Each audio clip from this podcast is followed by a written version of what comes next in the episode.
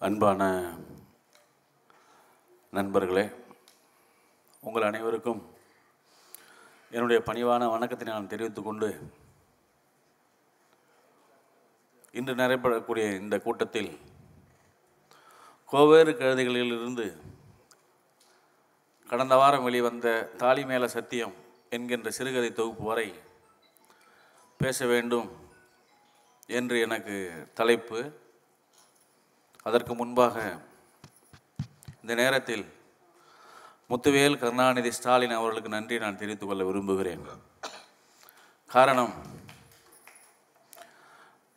திராவிட முன்னேற்ற கழக அரசு எப்போதெல்லாம் ஆட்சி பொறுப்புக்கு வருகிறதோ அப்பொழுதெல்லாம் மொழிக்கு பண்பாட்டிற்கு கலாச்சாரத்துறைக்கு முடிந்தவரை அந்த அரசு பங்காற்றும் செயலாற்றும் என்பதை நீண்ட நெடிய கால வரலாற்றிலிருந்து நாம் அறிந்து கொள்ள முடியும். இன்று கூட முதல்வர் அவர்கள் தன்னுடைய உரையிலே அவர் குறிப்பிட்டார்கள். திராவிட முன்னேற்ற கழக ஆட்சி ஏற்றபோது எந்த சந்தர்ப்பத்திலாம் ஏற்கிறதோ அப்போதெல்லாம் தமிழ் மொழிக்கு என்னெல்லாம் செய்திருக்கிறது என்ற ஒரு பட்டியலை அவர்கள் தந்தார்கள். பவா செல்லத்துறை அவர்கள் பேசும்போது கூட இந்தியாவில் உள்ள பிற மாநிலங்களில் முன்னெடுக்கப்படாத மிக முக்கியமான முன் முயற்சியாக இந்த புத்தக திருவிழாக்கள் இருக்கிறது என்று குறிப்பிட்டார்கள். அதோடு சேர்த்து நான் ஒன்று என்று விஷயங்களை மட்டும் நினைவுபடுத்த விரும்புகிறேன். திராவிட முன்னேற்ற கழக அரசு பொறுப்பேற்ற பிறகு இப்போ மாவட்டந்தோறும் புத்தக கண்காட்சி நடக்கிறது. இது நம்முடைய எழுத்தாளர்களுக்கு பெரிய ஊக்குவிப்பு. எழுத்துக்கு ஊக்குவிப்பு மொழி வளர்ச்சிக்கு பெரும் துணை என்று நான் கருதுகிறேன். இப்போது நடைபெற இருக்கிற இந்த பன்னாட்டு புத்தக கண்காட்சி கூட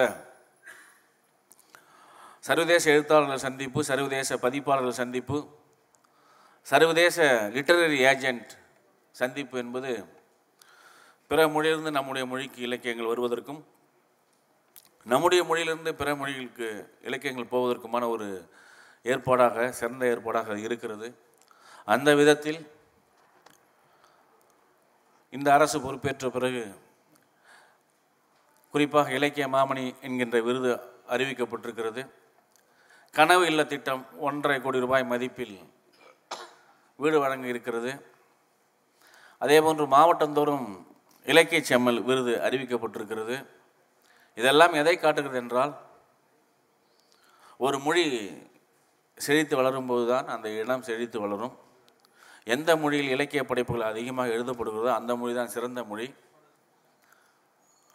எந்த மொழியில் அதிகமான பேச்சு வழக்காகிறதோ அந்த மொழி தான் உயிருள்ள மொழி.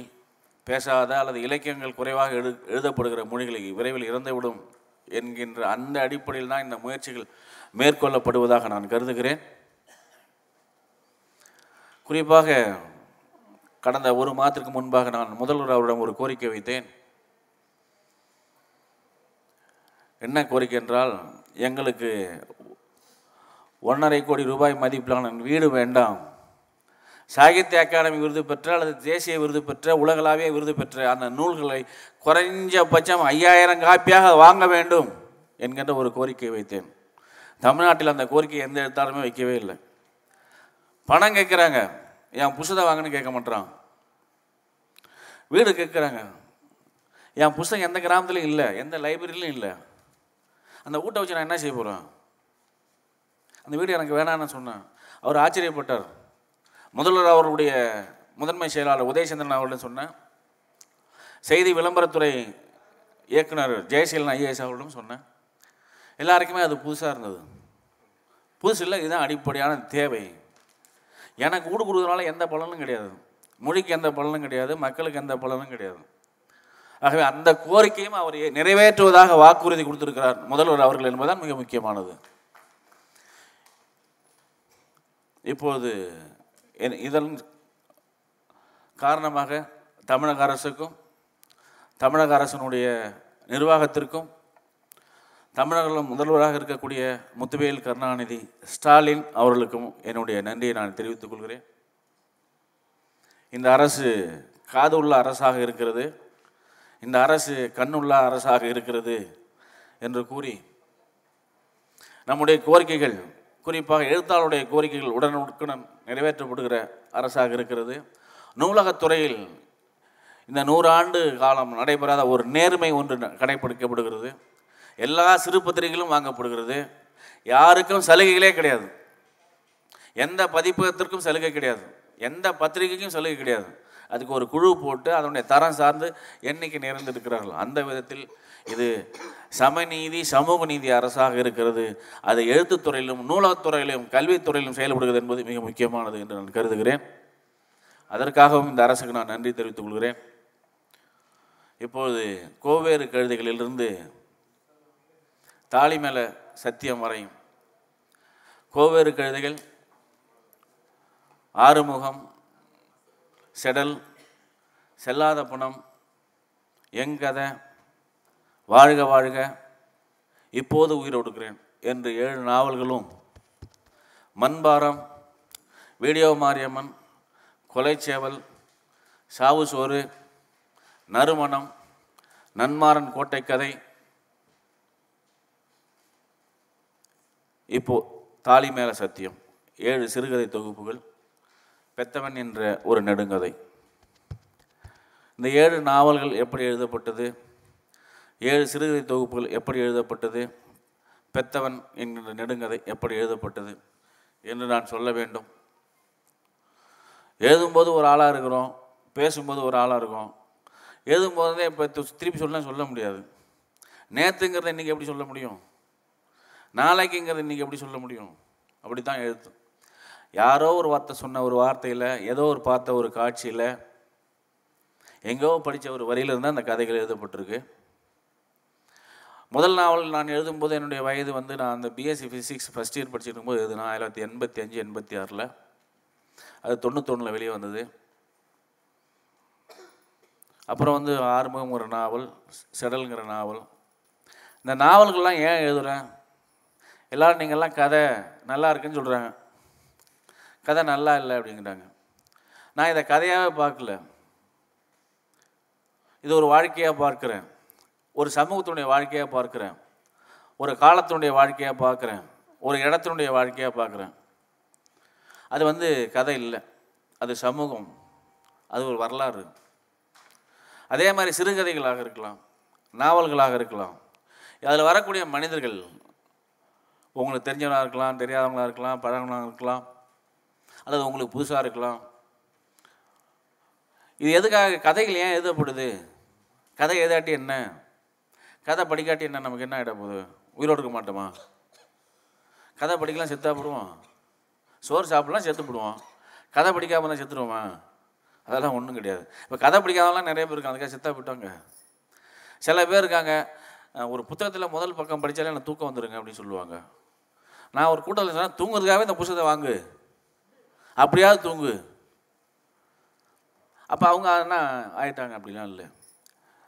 இந்த இலக்கியம்ங்கிறது வந்து ஒரே ஒரு விஷயத்துக்காக தான் படிக்கணும்னு நான் நினைக்கிறேன். என்ன விஷயம்னா நம்முடைய வாழ்க்கையில் நிறைய பேர் நினைக்கிறாங்க ஐஏஎஸ் ஆகிறது நம்முடைய லட்சியம்னு நினைக்கிறாங்க. டாக்டர் ஆகிறது லட்சியம்னு நினைக்கிறாங்க. டாக்டர் ஆகிறது லட்சியம்தான். ஐஏஎஸ் ஆகிறது லட்சியம்தான். ஆனால் அவங்க ஐஏஎஸ் ஆகும்போது படிக்கும்போது காலையிலேருந்து ராத்திரி வரைக்கும் படிச்சுக்கிட்டே இருக்காங்க. விடிய விடிய படிச்சு எழுதுறாங்க படிக்கிறாங்க. ஆனால் அது படிக்கும்போது எப்போயாவது அவன் சிரிச்சிருப்பானா அல்லது அழுதுருப்பானா அப்படின்னு கேட்டிங்கன்னா இருந்து இருந்திருக்க வாய்ப்பே இல்லை. யாராவது சிரிச்சிருப்பாங்களா? இல்லை ஆர்டிஓ டிஆர்ஓ ஐஏஎஸ்ஸு ஐஎஃப்எஸ்ஸு ஐஆர்எஸ்லாம் படிக்கிறான். விடிய விடிய விடிய படிக்கிறான். சரி நான் படித்தேங்க இவ்வளோ படித்தேங்க ஒரே ஒரு முறை நான் சிரிச்சேன்னு சொல்ல முடியுமா? அல்லது ஒரு நூறு இரநூறு புக்கு படித்தேன் ஐநூறு புக்கு படித்தேன் அப்பயே அழுதேன்னு சொல்ல முடியுமா? இல்லை டாக்டர் படிக்கிறான் அவன் அழுதேன்னு சொல்ல முடியுமா? இல்லை சிரிச்சேன்னு சொல்ல முடியுமா? சிரிக்காத ஒரு படிப்பு அழுவாத ஒரு படிப்பு. இதுக்கு தான் நம்ம எல்லாரும் ஆசைப்படுறோம் கவலைப்படுறோம். ஆனால் ஒரு சிறுகதையை படிச்சேன்னா எப்பயாவது உனக்கு சிரிக்கணும்னு தோணும். சிரிச்சிருக்கீங்க இல்லையா? எப்பயாவது ஒரு நாவலை படிக்கும்போது அழுதுருப்போம். நீ மனுஷன்னு சொல்கிறதுக்கான அடையாளம் ரெண்டே ரெண்டு தான். ஒன்று சிரிக்கிறது ஒன்று அழுவுறது. இந்த ரெண்டையும் தர்றது எதுன்னா நாவல் இலக்கியம் இலக்கிய படைப்பு. அப்போ நீ சிரிக்கிறேன்னா நீ மனுஷனாக இருக்குன்னு அர்த்தம். அழுவுறனா நீ மனுஷனாக இருக்கான்னு அர்த்தம். ஐஏஎஸ் படித்து அழுவ முடியாது சிரிக்கவும் முடியாது. அதிகாரம் தான் பண்ணலாம்.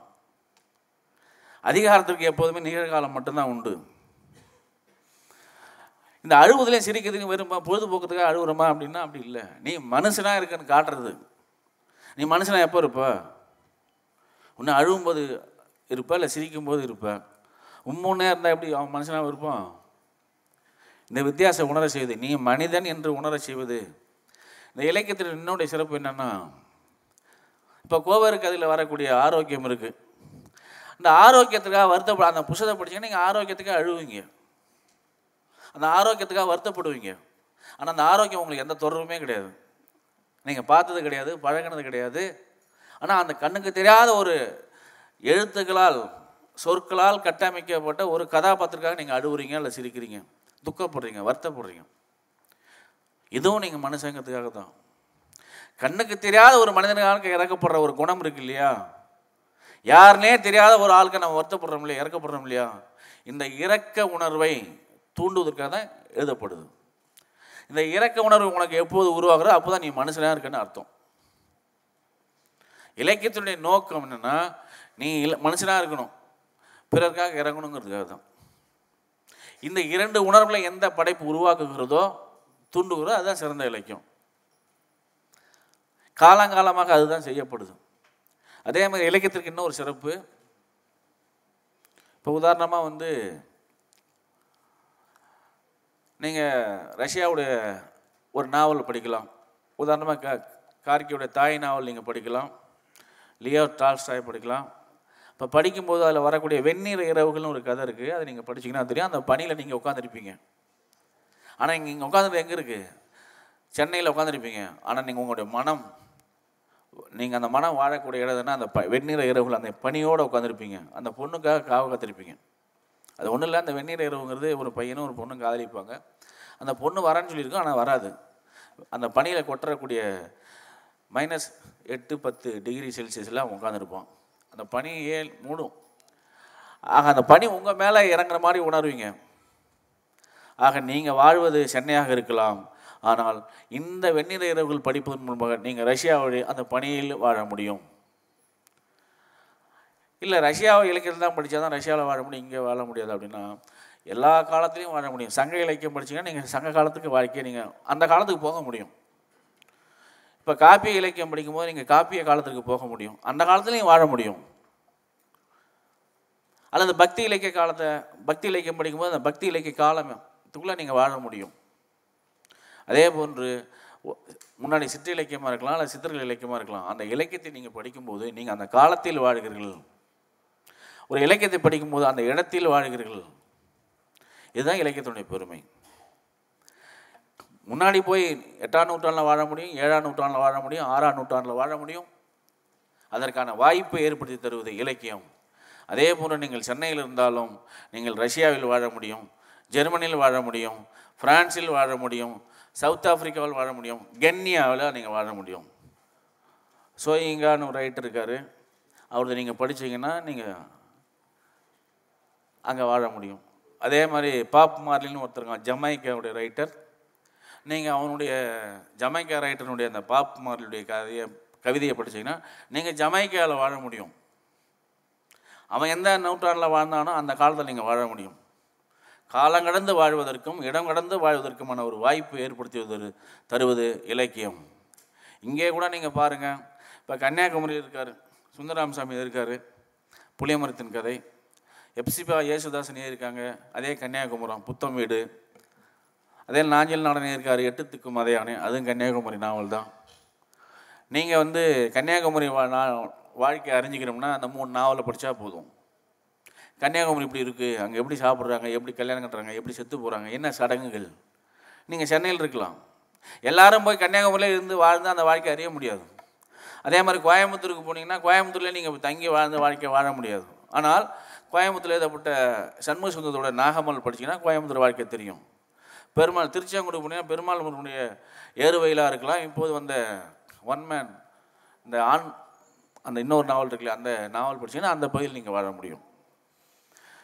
அதே போன்று இப்போ நீங்கள் வந்து தஞ்சாவூர் போனீங்கன்னா தி. ஜானகிராமனுடைய செம்பருத்தியாக இருக்கலாம். இப்படி அந்த நாவலை நீங்கள் படித்தா அங்கே படிக்க முடியும். அந்த வாழ்க்கையை உணர முடியும். ஒரே இடத்துல இருந்துக்கிட்டு நீங்கள் பல்வேறு நிலவியல் காட்சிகளை அறிவதற்கும் நிலவியல் மக்களுடைய வாழ்க்கை அறிவதற்கும் நிலவியல் பண்பாட்டை அறிவதற்கும் உங்களுக்கு உதவுவது இலக்கிய படைப்புகள் தான். அதே போன்று வெளிநாட்டில் இருக்கக்கூடிய எழுத்தாளருடைய படைப்பை படிப்பதற்கும் அந்த நிலவியலை நீங்கள் அறிவதற்கும் அந்த நாட்டினுடைய வாழ்க்கை அறிவதற்கும் உதவக்கூடியது இலக்கியம். கேரளாவை எடுத்திங்கன்னா முகமது பஷீர் இருக்கார் டி பத்மநாபன் இருக்கார் அதை நீங்கள் படிக்கலாம். அதே மாதிரி கர்நாடகாவில் கோயம்பு இருக்கார் தெலுங்கில் வந்து ஒருத்த ஒரு நாவல் இருக்குது அவன் காட்டை வென்றான ஒரு நாவல் இருக்குது உலகத்திலே நீங்கள் அதிசயமான நாவல் அந்த நாவல். என்ன விஷயம்னா அந்த நாவலுடைய கதாநாயகர்னா ஒரு பன்றி. நம்புவீங்களா? பன்றியை நாவலாக தலை கதாநாயகனாக வச்சு எழுத முடியும். எழுதியிருக்காங்க. அந்த நாவல் சிறந்த நாவல். உங்களுக்கு ரஷ்ய புரட்சி ஏற்பட்ட போது அதற்கு எதற்கான மனோநிலையில் எழுதப்பட்டதான் அனிமல் ஃபார்ம்ங்கிற நாடகம். அது விலங்க பண்ணையிலும் தமிழ் இருந்தது. எனக்கு பின்னாடி அதுக்கு பின்னாடி நான் படித்த ஒரு புத்தகத்தில் ஒரு பன்றி கதாநாயகனாக இருந்தது அந்த காட்டை வென்றான் தான். அதே மாதிரி காஷ்மீர் நாவலை படிக்கலாம். நீங்கள் போய் காஷ்மீர் வாழ வேண்டியதில்லை. பஞ்சாப் நாவல் படிக்கலாம். கௌர்னு ஒரு அம்மா இருக்காங்க. அதே கேரளாவில் லலிதாம்பிகை அந்தர்ஜானம்னு ஒரு அம்மா இருக்காங்க. இப்படி நீங்கள் எந்த மாநிலத்தினுடைய இடத்துலையும் நீங்கள் வாழ முடியும். எந்த காலத்திலையும் நீங்கள் சென்று வாழ முடியும். அதற்கான வாய்ப்பை ஏற்படுத்தி தருவது தான் இலக்கியம். அதற்காகத்தான் இலக்கியம் எழுதப்படுகிறது. நான் அதுக்காக தான் எழுதுகிறேன் என்னுடைய நோக்கம் வந்து சில மனிதனுடைய கதையை சொல்கிறது அவங்கள புகழ்ந்து பேசுறது அல்லது அவங்க வறுமையை சொல்கிறது சில பேர் இப்போ ஒரு ட்ரெண்டாக வச்சுருக்காங்க. எங்களுடைய இளமை காலத்தில் எங்களுக்கு சோத்துக்கு இல்லை. நாங்கள் பன்னி மேயர் கூட விளையாண்டுட்டு இருந்தோம். எங்கள் அப்பா மாட்டுக்கறி அறுக்க போனார். நான் காக்கா ஓட்டிகிட்டு இருந்தேன். அப்படின்னா அவங்களுடைய இழிவுகளை விற்கிறது ஒரு விதம். இழிவுகளை சொல்வது ஒரு விதம். நான் இழிவில் சொல்கிறதுக்காக கதை இல்லை என்னுடைய உரிமை கேட்பதற்காக கதை எழுதுறேன் இங்கே உரிமையை கோருவது என்பது வேறு யாசகம் கேட்பது என்பது வேறு. சில ரைட்டிங் இருக்கு. நான் வந்து எனக்கு ஒரு விஷயம் தெரிஞ்சது. ஏன் வந்து இப்போ நம்முடைய கீழடி ஆய்வு அகழாய்வின் மூலமாக நம்முடைய தமிழ் மொழியுடைய வயது வந்து மூவாயிரத்து அறநூறு ஆண்டுகள் அப்படின்னு நிர்ணயமாயிருக்கு இப்போ மூவாயிரத்து அறநூறு ஆண்டுகளாக வந்து தமிழ் மொழி பேசப்பட்டிருக்கு இலக்கியம் இருக்குது உலகத்திலே எனக்கு தெரிஞ்சு இலக்கணம் ஒரு கவிதையாக எழுதப்பட்டது தமிழ் மொழியில் மட்டும்தான். அது தொல்காப்பியம் மட்டும்தான். எத்தனையோ டாக்டர்ஸ் வந்துட்டாங்க எத்தனையோ பேராசிரியர் வந்துட்டாங்க. இன்னும் தொல்காப்பியத்தினுடைய முழுமையாக படித்து இதுதான் அப்படின்னு வரையறை உரை எழுதினவங்க இல்லை. அவ்வளோ பெரிய ஒரு செழுமையான மொழியில் எழுதக்கூடிய ஒரு எழுத்தாளர் எவ்வளோ பொறுப்புணர்வோடு எவ்வளோ கடமை உணர்வோடு எழுத வேண்டும். அவன் என்ன எழுதி வச்சுட்டு போயிருக்கான் அப்படின்னு நம்ம பார்க்க வேண்டியிருக்கு. நான் அப்படி தான் யோசிக்கிறேன். நிறைய பேர் சொல்கிறாங்க எனக்கு பரிசு வரல உரிய அங்கீகாரம் இல்லை அப்படின்னு சொல்கிறாங்க எனக்கு அதெல்லாம் ரொம்ப கூச்சமாக இருக்குது அந்த மாதிரி வார்த்தை கேட்கறதே கூச்சமாக இருக்குது நீ என்ன எழுதி எழுதி கிச்சிட்டா உனக்கு அங்கீகாரம் கிடைக்கலன்னு கவலைப்படுற? எனக்கு அது புரியல. என்ன எழுதிட்டீங்க? எத்தனை நூற்றாண்டு உன்னோட இலக்கியம் எனக்கு நின்றுருக்கு. எத்தனை பதிப்பு வந்திருக்கு. எத்தனை ஆயிரம் பேர் படிச்சிருக்கான். எத்தனை ஆயிரம் பேர் நினைவு வச்சுருக்கான். எதுவுமே இல்லை. அங்கீகாரம் கிடைக்கல. பரிசு வரல. கொண்டாடப்படலை அப்படின்னு ஒரு ஒப்பாரி ஒரு பக்கம் ஊரை ஊழ ஓடிட்டுருக்கு. எனக்கு அதெல்லாம் சம்மந்தமே இல்லை. புரியுங்களா நீங்கள் எல்லாரையும் படித்து பாருங்க. பக்தி இலக்கியம் கூட நமக்கு பிடிக்கலாம் பிடிக்காமல் இருக்கலாம். அவங்கெல்லாம் பரிசு கிடைக்கணும். எதுனாங்க? அந்த காலத்தை எதுனா அந்த இடத்தை எதுனா அந்த வாழ்வியல் எதுனா இப்போ சங்க காலம்னா நம்ம என்னென்னு என்ன தெரியும்? ஒரு கவிதை வழிதானே புரிஞ்சுக்கிறோம். வார்த்தைகளால் கட்டமைக்கப்பட்ட ஒரு வாழ்க்கை இது. வார்த்தைகளால் கட்டமைக்கப்படுகிற வாழ்க்கை தான் நிலையான வாழ்க்கை. இப்போ நம்ம இரநூறு பேர் உட்காந்துருக்கோம் நம்ம இரநூறு பேருக்கு எந்த மதிப்புமே கிடையாது. ஏதாவது மதிப்பு இருக்குமா? இன்னும் ஒரு இரநூறு வருஷம் கழிச்சு இப்படி ஒரு ஆள் வாழ்ந்தவங்க யாருக்கா தெரியுமா? தெரியாது. ஆனால் நீங்கள் ஒரு நாவலில் இப்போ கோவர் கதையில் வரக்கூடிய ஆரோக்கியம் எல்லாருக்கும் தெரியுது. இருபத்தேழு வருஷமாக எல்லாருக்கும் தெரியுது. எப்படி அந்த அம்மா வாழ்கிறாங்க வார்த்தைகளால் கட்டமைக்கப்படுகிற ஒரு வார்த்தை.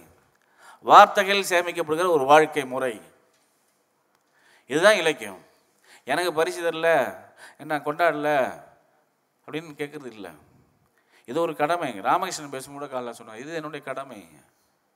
இது பரிசுக்காக எழுதுவதில்லை பரிசுக்கு பெறுவதற்காக எழுதுவதும் இலக்கியம் இல்லை. பாராட்டு பெறுவதற்காக பரிசு பெறுவதற்காக அங்கீகாரம் பெறுவதற்காக எழுதப்படுவது இல்லை. இங்கே வந்து மொழியை உருவாக்குறோம். மொழியிலே வேலை செய்கிறோம் இந்த தமிழ் மொழி இடத்தினுடைய அடையாளம் என்பது மொழி தான் அந்த மொழியில் நான் சின்ன வேலை செய்கிறேன் அவ்வளோதான் இந்த மொழியை புதுப்பிக்கிறதுக்கு அல்லது மொழியை உயிர்ப்பிக்கிறதுக்கு சில விஷயங்கள் செய்கிறோம் மொழிங்கிறது என்னது? இலக்கிய படைப்புகள் தான். வேறு எதுவுமே இல்லை.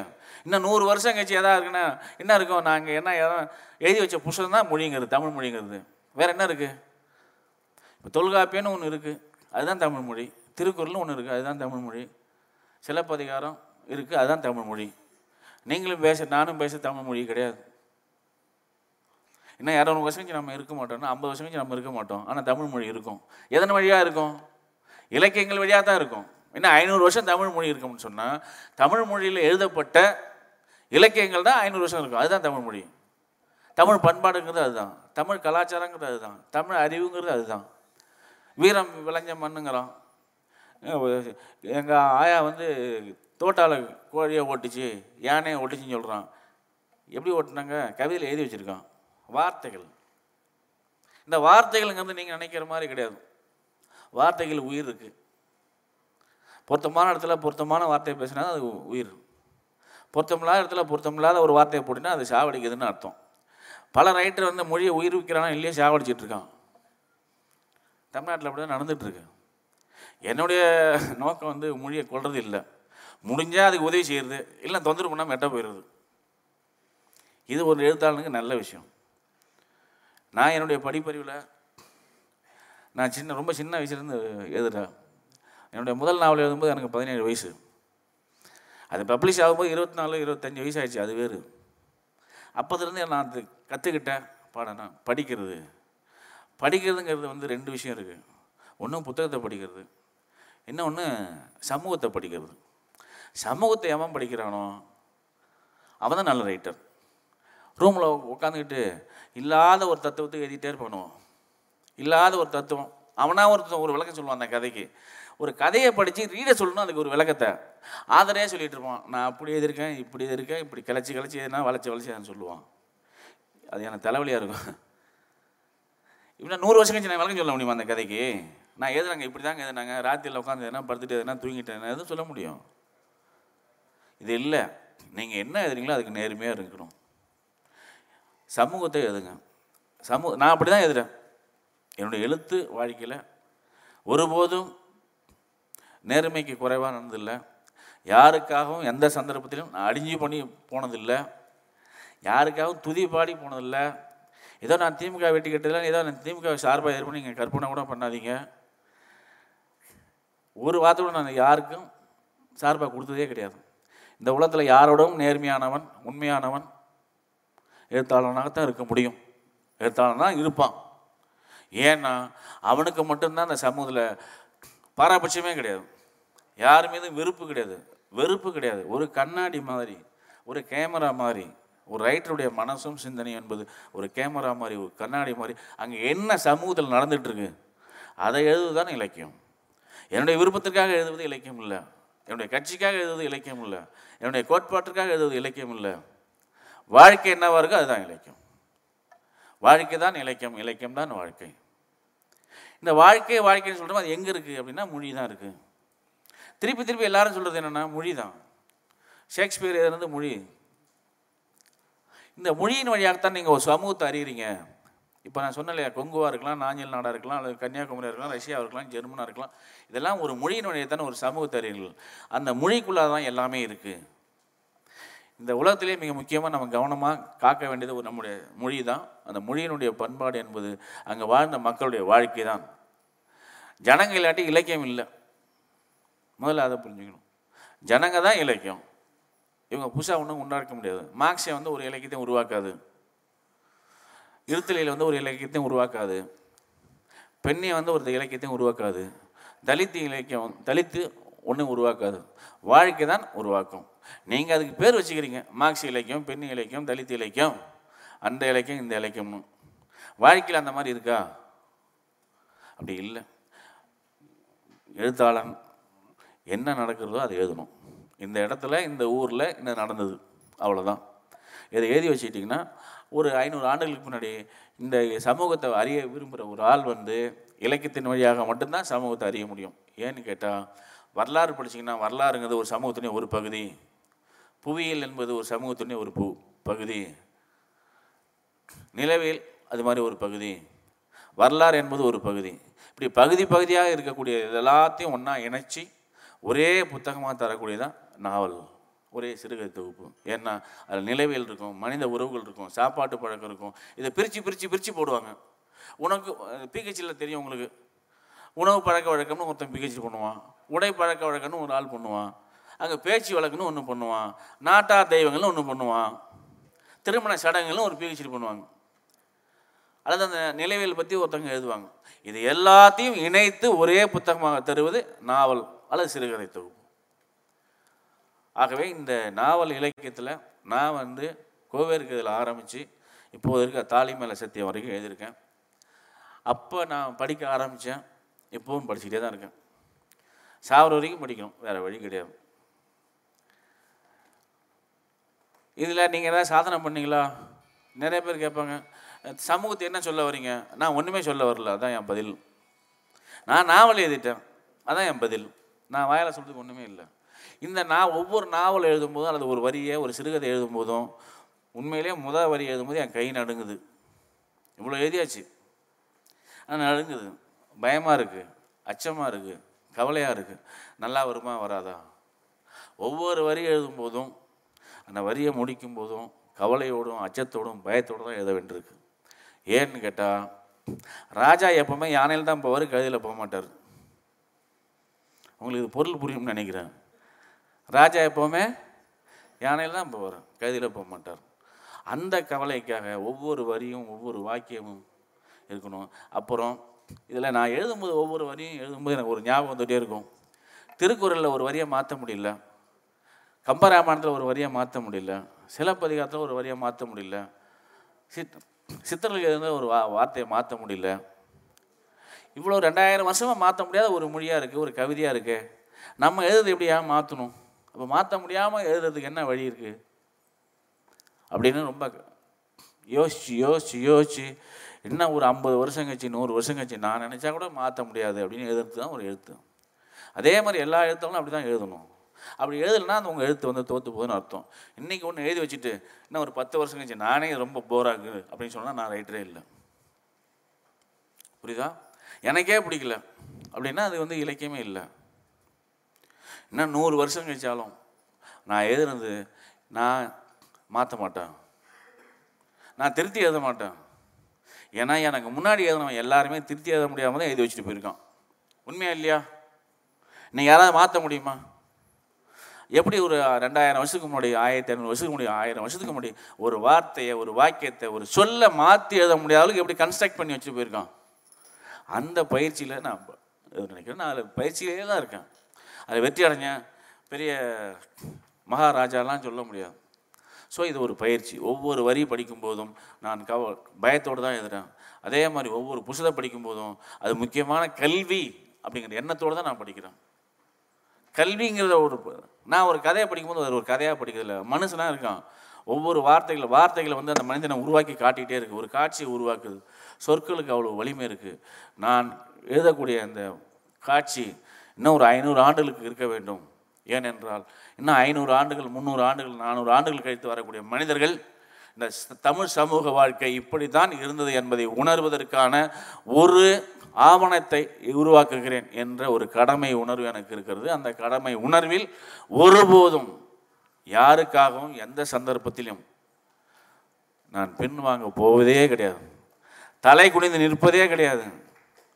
ஒரு வார்த்தை ஒரு நாளும் மாற்றி எழுத போவதே கிடையாது. ஏனென்றால் எழுத்தாளன் தான் கடவுள் என்று நான் திரும்ப திரும்ப சொல்லி கொண்டே இருக்கிறேன். ரெண்டு உதாரணத்தை மட்டும் நான் சொல்லி முடித்துக்கொள்ள விரும்புகிறேன். ராமாயணத்தை எழுதினது வால்மீகி. வால்மீகிக்கு ராமன் கதாபாத்திரம் கடவுள் அல்ல. உண்மையா இல்லையா? வால்மீகிக்கு சீதை கதாபாத்திரம் கடவுள் இல்லை. கம்பனுக்கு ராமன் கதாபாத்திரம் கடவுள் இல்லை. கம்பனுக்கு சீதையும் ஒன்று தான் சூர்பன ராவனுடைய தங்கச்சியும் ஒன்று தான் எல்லாம் ஒன்று தான்